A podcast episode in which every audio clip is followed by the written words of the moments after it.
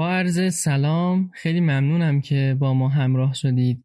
خب همونطور که میدونید قسمت اول و دوم از مجموعه پادکست های چرا جنگیدم از زبان عبدالرحمن، عضو سابق القاعده و سپس عضو داعش بود که با عنوان از افغانستان تا شام 1 و 2 به روایت این دو جریان پرداخت.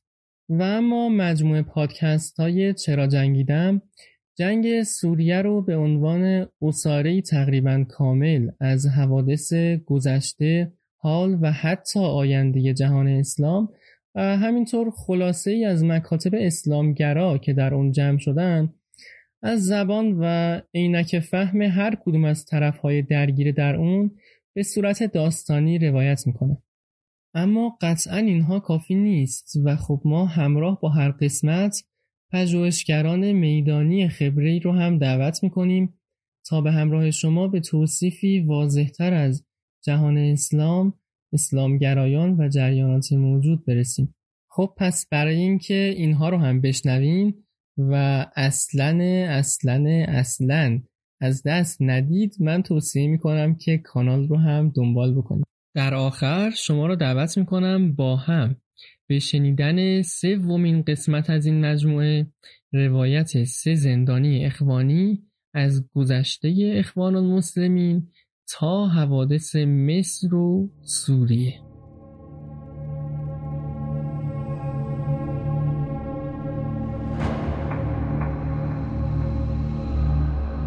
چشمام رو باز کردم، دوباره سیاهی سقف زندان چشمامو پر کرد و بوی نمش دماغم رو.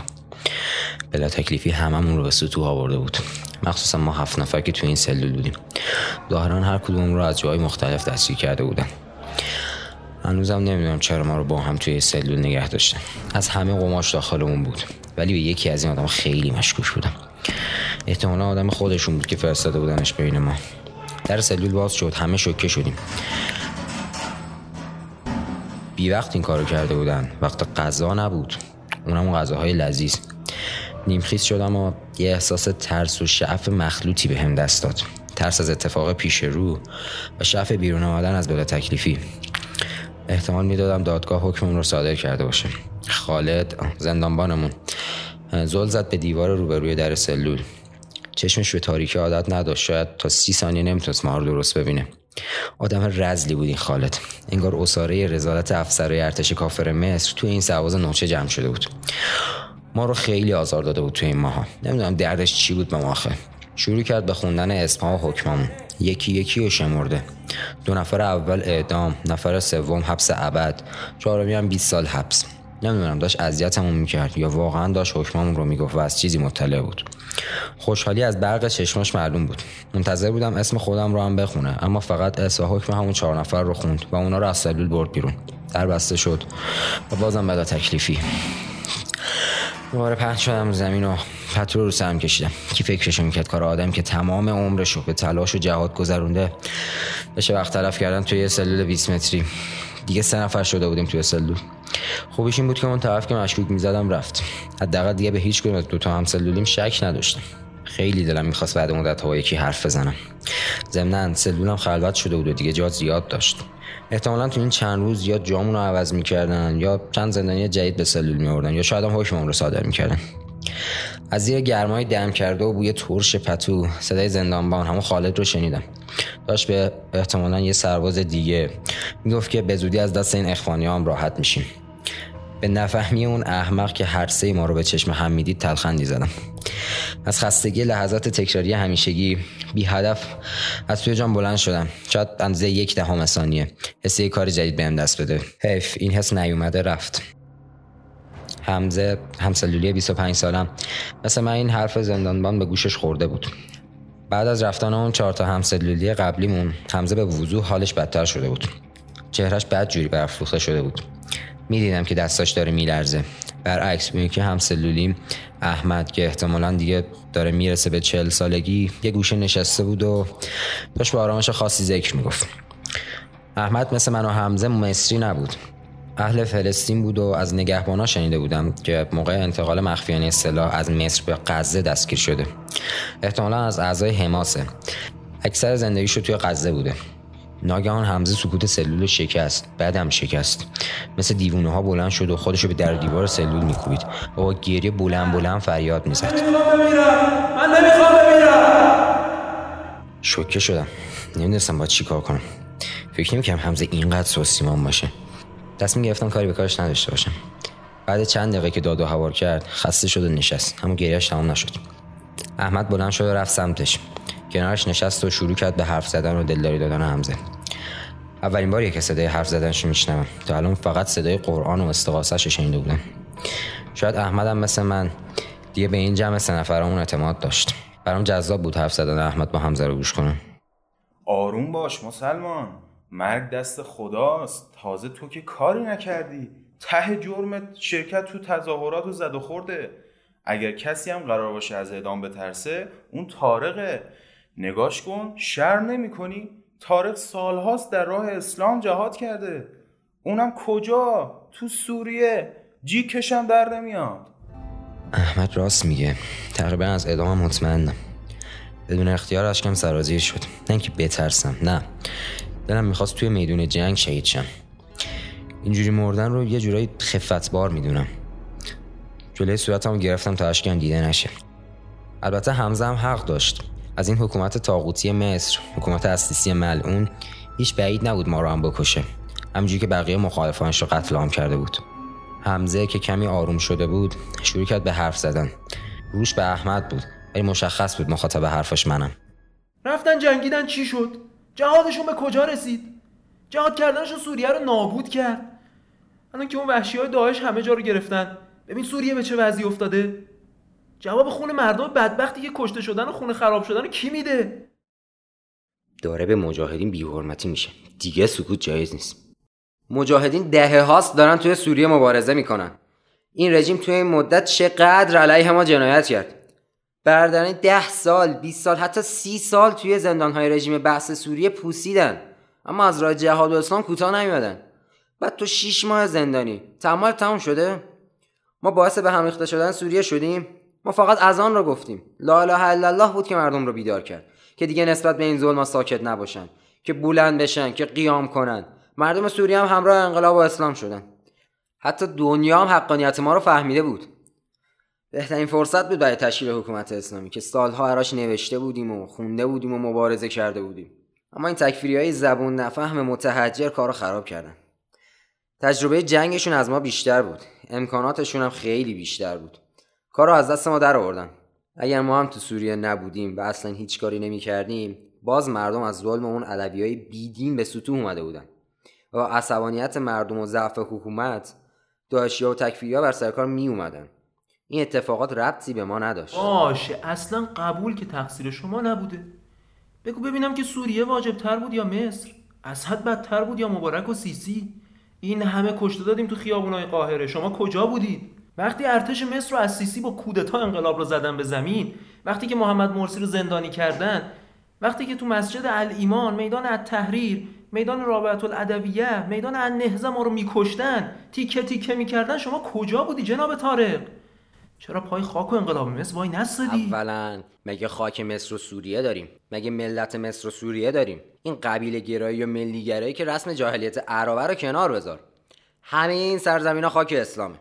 این ملت‌ها همه امت مسلمان هستن. ثانیاً همونجوری که توی مصر میکشتن، توی سوریه داشتن بیشتر میکشتن. ضمناً انقلاب مصر پیروز شده بود و حسنی مبارک سقوط کرده بود، ولی انقلاب سوریه تازه داشت شروع میشد و من انقلاب سوریه رو بیشتر نیازمند کمک میدونستم. فکر نکرده که بعد از پیروز شدن انقلاب و سقوط حسنی مبارک برای من راحت‌تر بود که بمونم همین مصر، برای راحتی و خوشحالی رفتم سوریه؟ برادرها آروم باشید. طارق، حمزه، چرا داد و هوار میکنید؟ با داد زدن سر همدیگه چیزی تغییر نمیکنه. اونایی که جفتتون باید یک صدا سرشون داد میزدین، با این کاراتون بیشتر از ادامه قدرتشون مطمئن میشن و بیشتر کیف میکنن. فکر کنم احمد ذهنمو خون که این حرفو زد. اگه یکم دیر میکرد کنترلمو از دست میداد و دست به یقه میشدم با حمزه. مرتی که جوری بهم میگه خب میومدین مصر، میگه خودش از افراد فعال اخوان توی مصر بوده. من که اصلا شک دارم عضو اخوان المسلمین هم بوده باشه. نهایتاً توی تظاهرات‌ها چند بار شونش به شونه چند تا اخوانی خورده باشه. کسی که موقع جهاد درست حسابی برادریشو ثابت نکرده بود و حالا که بر سر کاهلی‌های امثال اون شکست خوردیم، سر مجاهدین منت هم میذاره و قور میزنه که وضع موجود تقصیر ماست. تصمیم گرفتم دیگه ادامه ندم. رفتم گوشه سلول و شونه به شونه دیوار خوابیدم. سعی میکردم توی این لحظات ایمانم رو حفظ کنم و یأس بهم راه پیدا نکنه. خودم تکرار کردم که آخر این مسیر در هر حال پیروزیه. تا این رو به خودم گفتم انگار یکی درون دلم گفت ما واقعا پیروز شدیم. این پیروزیه. عصبی شدم. اصلا ذهنم رو از این قضیه دور کردم. سعی کردم که هر اتفاقی تا حالا افتاده دور بشم. انگار در یه جهان دیگه هستم. جایی که همه چیزش مطابق خواست خودمه. با این رویای خوش کم کم چشمم گرم شد و سبک شدم و رها شدم.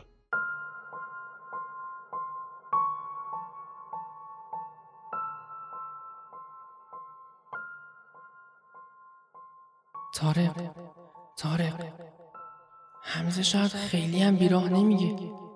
شاید اگه ما اسلحه بلند نمی کردیم سوریه اینطوری نمی شد. شاید بعد میذاشتیم دولت با تکفیریا به جنگ و مهارشون کنه. بعد میریختیم سر دولت تضعیف شده. شاید اصلا کار به سلاح هم نمی کشید. نه دارم خیال بافی میکنم. دولت هیچ جوره وا نمیداد. تا آخرین توانش هم می جنگید. ما هم نمیمدیم داعش و النصر همین کار الانش رو میکرد. اصلا مخالفین دولت سوریه اینقدر متفرق و پراکنده بودن که اگه دولت رو هم ساقط میکردن بازم تا ابد با هم دیگه میجنگیدن. به هر حال سوریه رو میباختیم. طارق من و تو نباید میرفتیم سوریه. باید مصر میموندیم. مصر حفظ شدنی بود. مصر حفظ شدنی بود اگه سلاح به دست میگرفتیم. اون موقع از السیسی دیگه نمیتونست کودتا کنه. نمیدونم. ولی خب ما که علم غیب نداشتیم به کارهای داعش و النصر و ایران و روسیه و بقیه. داشتیم تاره فکرشو میکردیم ایران اینجوری پشت دولت سوریه در بیاد. ما فکر میکردیم دولت داره سقوط میکنه واقعا. توی مصر هم مگه بعضی از اون برادران اخوانیمون که محافظ کار شده بودن میذاشتن سلاح دست بگیرن. ای وای یادش بخیر چقدر دوتایی با اینا بحث کردیم توی مسجد و تظاهرات و این ور اون ور که قانعشون کنیم باید سلاح دستشون بگیرن. اینا هیچ وقت یه دونه سلاح هم دست نگرفتن و از همین جا هم خوردن. به قول سید قطب توی المعالم هر نقطه زمین از دو حالت خارج نیست، یا دارالاسلامه یا دارالحرب. کاش اینا حرفای سید قطب رو قبول می‌کرد. سید قطب.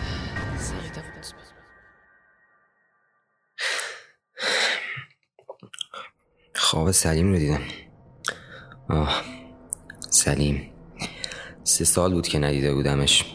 گرچه توی خوابم از این فکر در امان نیستم، ولی اینکه این دفعه با قیافه سلیم این حرفا رو میشیدم برام لذت بخش بود. ما با هم دیگه توی یه مسجد بزرگ شده بودیم. قرآن رو با هم تمرین کردیم و حفظ کردیم. به حرفای حسن البنا و سید قطب ایمان آوردیم. همراه هم با شوق و ذوق توی اعتراضات شرکت کردیم و بعد پیروزی انقلاب در مصر راهی سوریه شدیم. توی سوریه کمتر آدمی از مصر پیدا میشد. به خاطر همین هم به هم وابسته تر از قبل شده بودیم. ولی حیف و صد حیف که سلیم همون روزای اول توی اعتراضات شهید شد. همون روزایی که اعتراضات داشت با خونریزی ارتش سوریه تبدیل میشد به جنگ.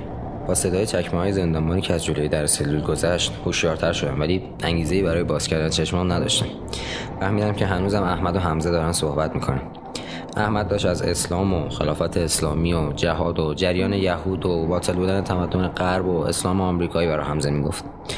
حمزه مثل کودک گوش میداد. معلوم بود خیلی چیزی نمیفهمه. من توی این شرایط به این سخن‌ها نیاز داشتم. همینطور که چشمام بسته بود به حرفاشون گوش میکردم.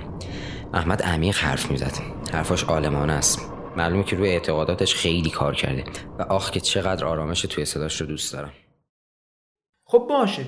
جهاد و شهادت و بهشت و اسلام و قرآن و همه این حرفای قشنگت قبول. اما این مصداق کف جامعهش چیه؟ قرآن برای حل این همه مشکلات امروز که درگیرش هستیم، این همه جنگ و دعوا چه راهکاری داره؟ خب همه این حکام هم مسلمانن، خیلی هاشون هم ادعای اسلام و پیروی از قرآن رو دارن، چه ملک عبدالله و ملک سلمان سعودی که خودشون رو خادم حرمین میدونن، چه اردوغان تو ترکیه، همشون ادعای اسلام رو دارن ولی شکم پرستی و خیانتاشون برای ما مشخصه. حالا راه حل اسلام و قرآن چیه؟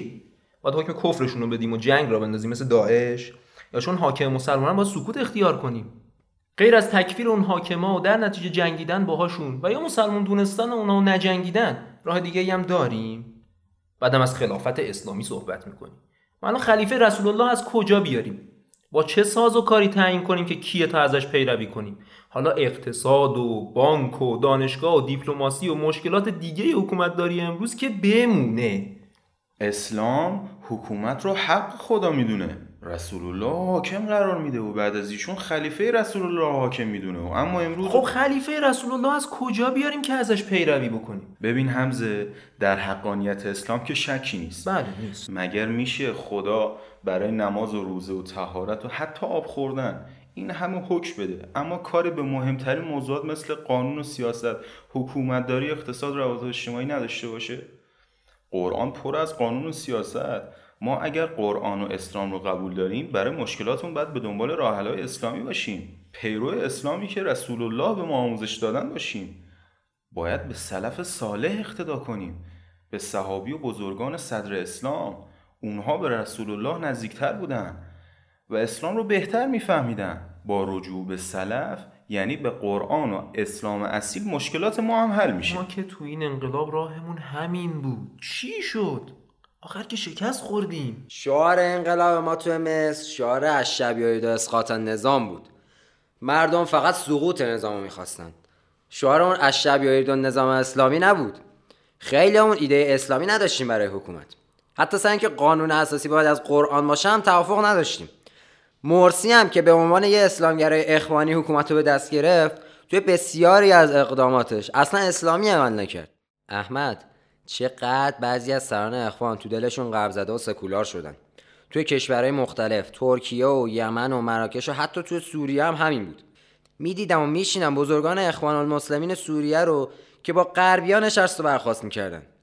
وقتی ما سکولار و عرفی و غرب زده میشیم، معلومه کسایی مثل النصره و داعش پرچم اسلام از دست ما میگیرن و خودشون نماینده اسلام جا میزنن.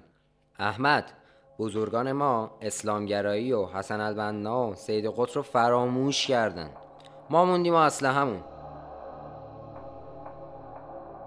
حمزه به ما دوتا نگاهی انداخت و منتظر واکنش بعدیمون بود، ولی احمد سکوت کرد و سرشو پایین انداخت.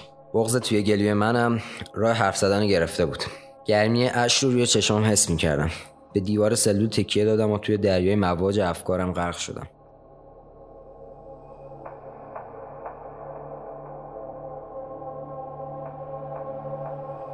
بغض سنگینی گلوم رو فشرد.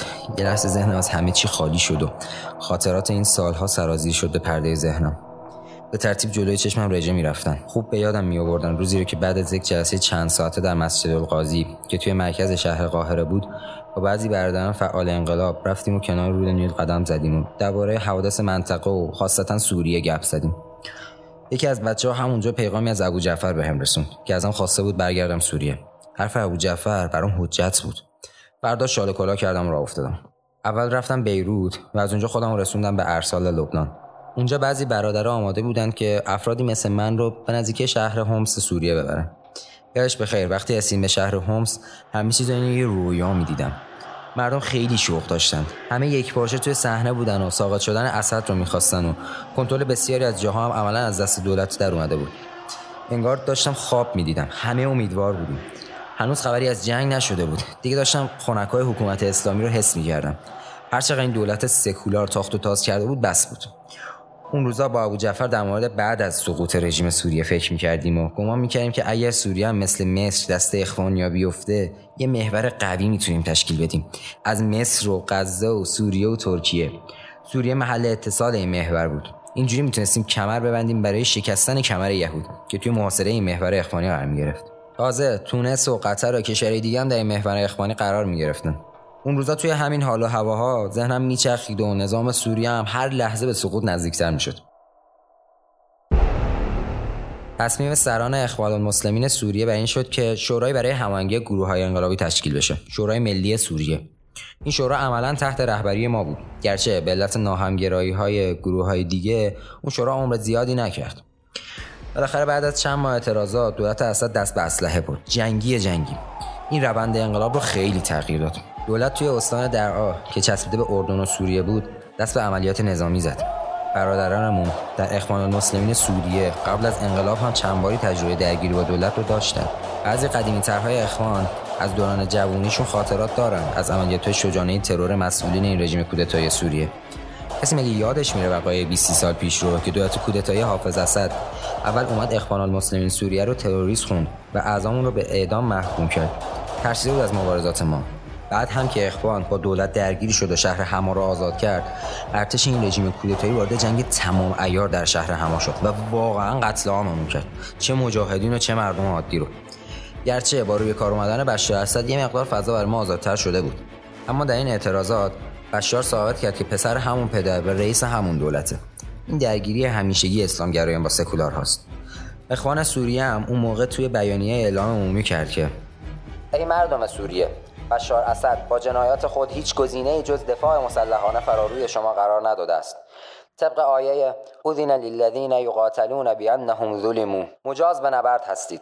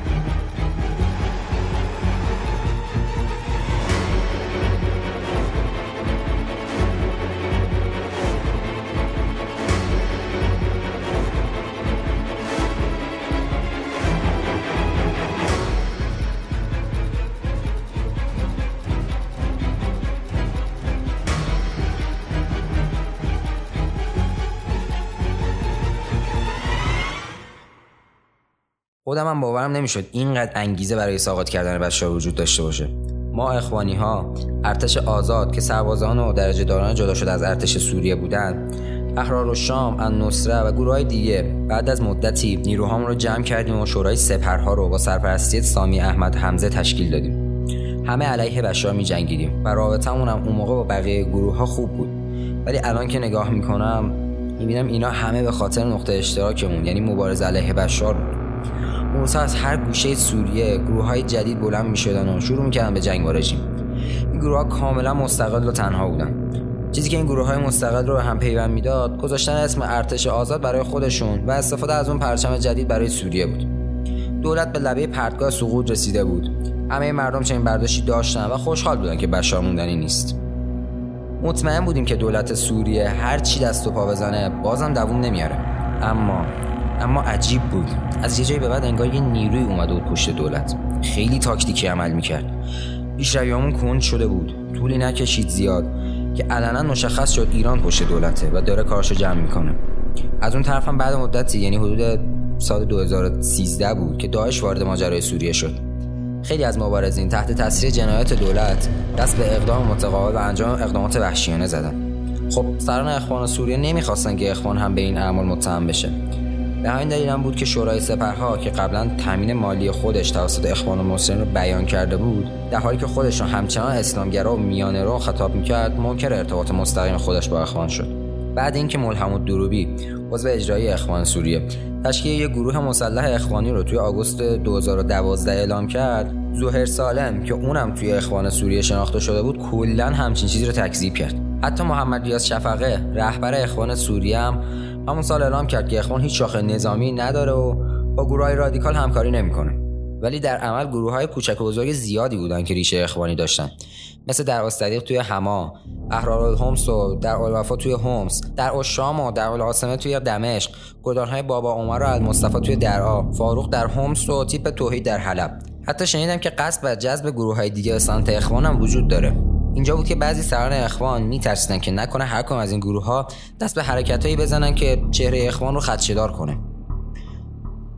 به هر حال کار گره خورده بود. البته که منطقه وسیعی خارج از تسلط دولت بود، اما دیگه مثل قبل سقوط اسد نزدیک به نظر نمی رسید.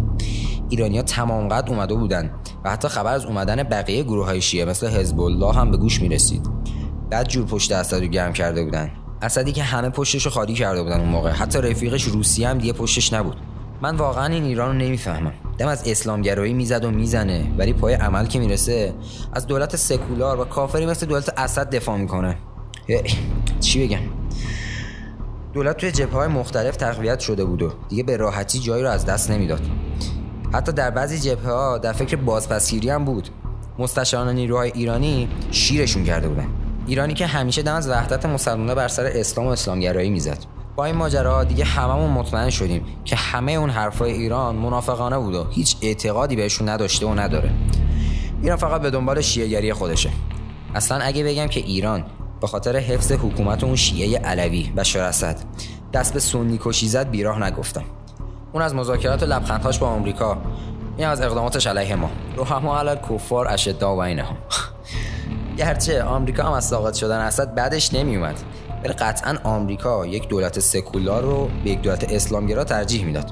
البته اینم بگم که ایران توی نشست‌های بین‌المللی که برای سوریه برگزار میشد، جست توقف خشونت میگرفت، اما از موضعش در حمایت از رژیم اسد هیچ جوره کوتاه نمیومد. دولت‌های مسلمان و کافر جهان فهمیده بودن اسد چقدر جنایتکاره و همه علیه اسد موضع میگرفتن. روسیه هم حتی از ابتدای انقلاب دیگه از رژیم حمایت نمیکرد. اما ایران و گروه‌های شیعه دنباله‌های عراقی و لبنانی و افغان و پاکستانیش کنار اسد مونده بودن.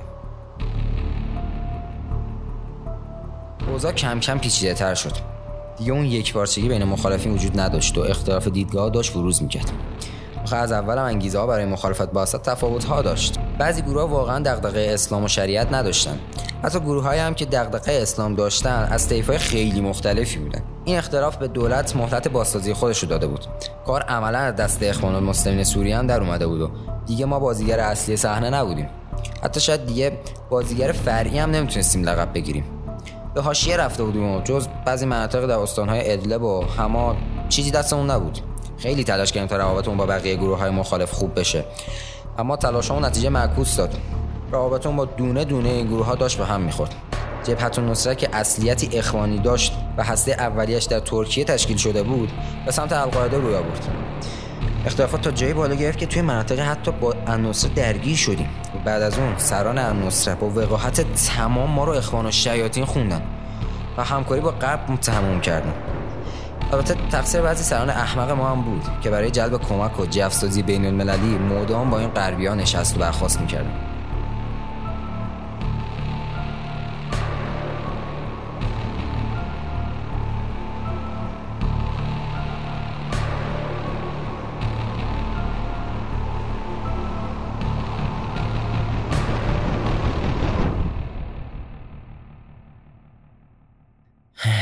چقدر مرور این حوادث به هم سخته. چی بگم؟ از همه اینها تلختر 18 مه 2013 بود. حزب الله لبنان کاملا به میدون اومد و عملیات بسیار بزرگی رو در شهر القصیر انجام داد. شهری که مابین شهر حمص و مرزهای سوریه با لبنان بود. من به همراه یک گردان از برادرانم سنگر به سنگر تلاش کردیم تا نگذاریم این منطقه مجددا اشغال بشه. تصاویر غرق در خون شدن تک تک برادرامو یادمه. ابو جعفر، محمود شهادت میگفتن و همه با هم از این جهان هجرت میکردن. تا آخرین توانم ایستادم، ولی بالاخره تیر به سینم نشست و چند ثانیه بعد از هوش رفتم. خوش به حال دوستانم که برای حاکمیت دین خدا خونشون بر زمین ریخته شد و بدا به حال من که جا موندم.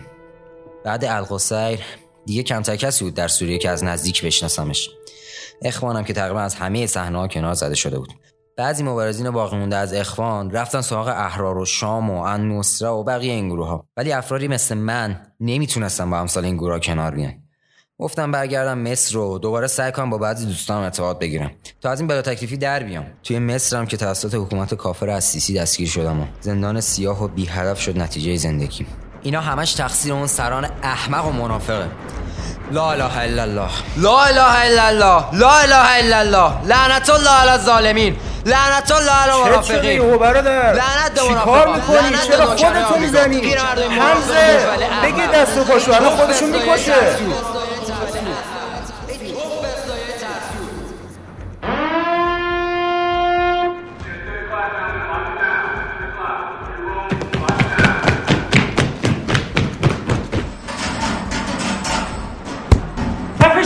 چرا رنگ کردی؟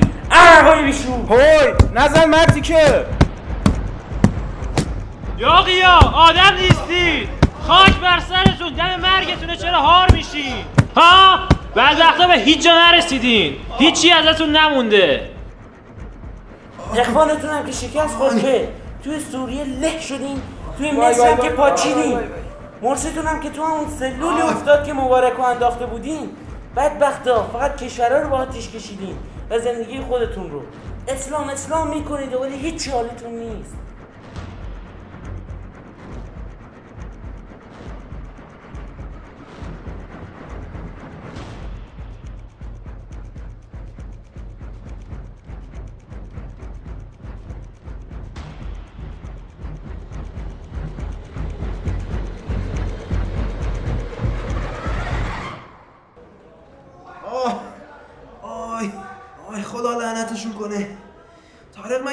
داد میزنی الکی کتک خوردیم. آی ول کن حمزه، کتک رو که خوردیم بدبختیامون هم آوردن جلو چشامون. احمد امثال تو هم تو این فحشایی که خوری مقصرید. حماس خیانت کرد که موضوع خودش نسبت به دولت سوریه تغییر داد. ایران و اسد شما رو با چی خریدن که ما رو فروختین آخرش رفتین سمت دولت کافر سوریه؟ ما توی حوادث انقلاب و جنگ سمت رژیم سوریه نرفتیم، هیچ حمایتی هم ازشون نکردیم. ما از اولش میخواستیم توی سوریه کار به جنگ نکشه، میدونستیم که این جنگ راه به جای نمیبره. ضمناً دولت سوریه حداقل راه رو برای ما باز گذاشته بود که سلاح منتقل کنیم به فلسطین. کرنت به ما رسونده بود. باز این رژیم بهتر بود حداقل از این طاغوت‌های دیگه منطقه که نوکر اسرائیل شدن. اگر میخواستیم حکومتی رو ساقط کنیم خب بقیه این طواغیت منطقه توی اولویت بودن. ما توی حماس کلی تلاش کردیم تا کار مسالمت آمیز حل بشه، ولی خودت شاهدی که وقتی دولت سوریه اون جنایت ها رو کرد حماس ضد دولت موضع گرفت. به خاطر این موضع گیری منفور ایران هم شد. چطور روز اول خالد مشعل پرچم مخالفین دولت رو میچرخون و هنیه هم میگفت که حماس جزء محور ایران نیست، ولی الان شرمنده برگشتین پیش پدرتون ایران، رفتین پیش ایرانی که داره خون مجاهدین رو توی سوریه میریزه. جنایت دولت تموم شده یا جرأت شما؟ خب خودت میدونی که تو این سالها چی شد و چه اتفاق افتاد. مخالفین با کارهای عجیب و غریبشون دیگه جایی برای حمایت از خودشون رو برای ما باقی نذاشته بودن. بعضی دوستای خودت به دست همین گروه‌های مخالف کشته شدن. بعد به من میگه چرا حماس حمایتش رو از این گروه‌ها قطع کرد؟ اسرائیل هم از سقوط دولت سوریه داشت ذوق میکرد، چون میدید سوریه داره تجزیه میشه و خطر از مرزهای شمالی اسرائیل دور میشه. تنها کسی هم که حاضر بود از نقاط فلسطینی حمایت کنه ایران بود. خب چی کار میکردیم؟ ایران 30-40 سال پیش که شعار اسلامگرایی داشت ادعا میکرد که طرفدار وحدت سنی و شیعه است و به دنبال مبارزه با طواغیته، به دنبال مبارزه با آمریکا و اسرائیل هستش. ما هم باورش کرده بودیم. شیخ عاکف و اسامه العطار و خیلی های دیگه ازشون حمایت کردن و دربارهشون کتاب نوشته بودن، حتی انقلابشون رو الگویی برای خودمون میدیدیم. ولی این حرفا همه برای قبل از این بود که نفاق خودشون رو نشون بدن. این همه جنایت‌های خودش و نوکراش مثل رژیم اسد و حزب الله توی سوریه رو ندیدین؟ اینکه همه جا تلاش میکنه تشیع رو تبلیغ کنه و شیعیان رو رئیس اهل سنت کنه ندیدین؟ نمیبینین با آمریکا ساخت و پاخت کرده؟ شماها چطوری میگین که ایران دشمن اسرائیله؟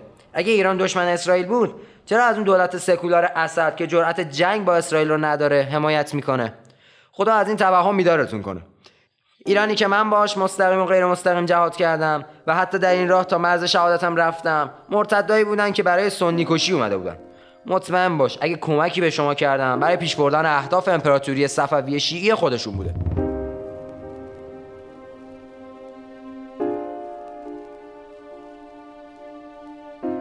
احمد لب باز کرد که جوابمو بده، اما من دیگه تحمل نداشتم.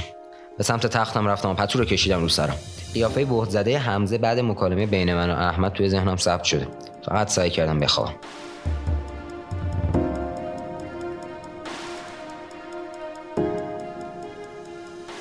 چند روزی گذشت. شبها به سقف سیاه و تاریک سلول زل میزدم و روزها پتو رو روی سرم میکشیدم و تا جایی که میتونستم میخوابیدم.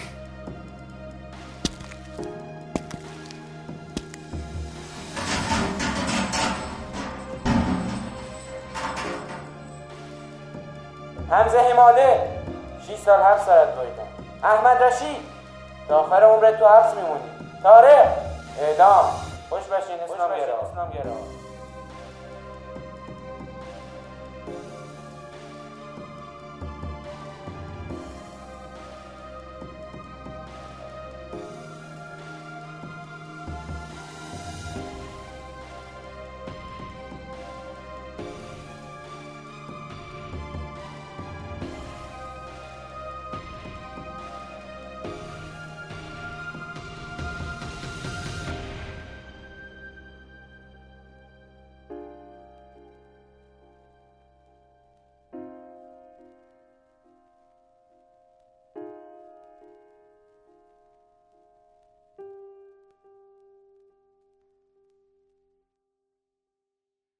خب خیلی متشکرم که این 30 دقیقه هم با ما همراه بودین.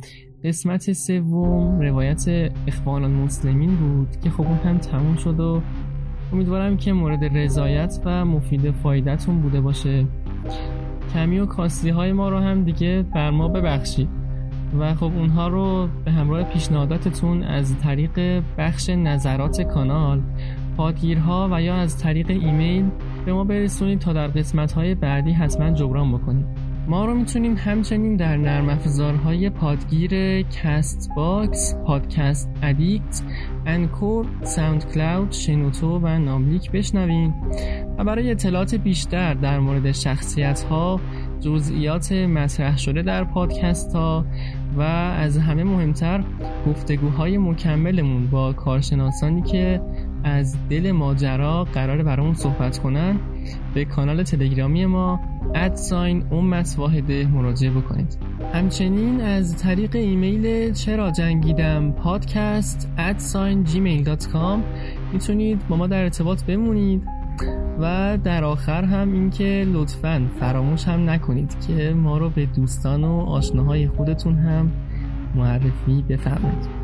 تا قسمت بعد و با روایتی جذابتر، خدا نگهدار.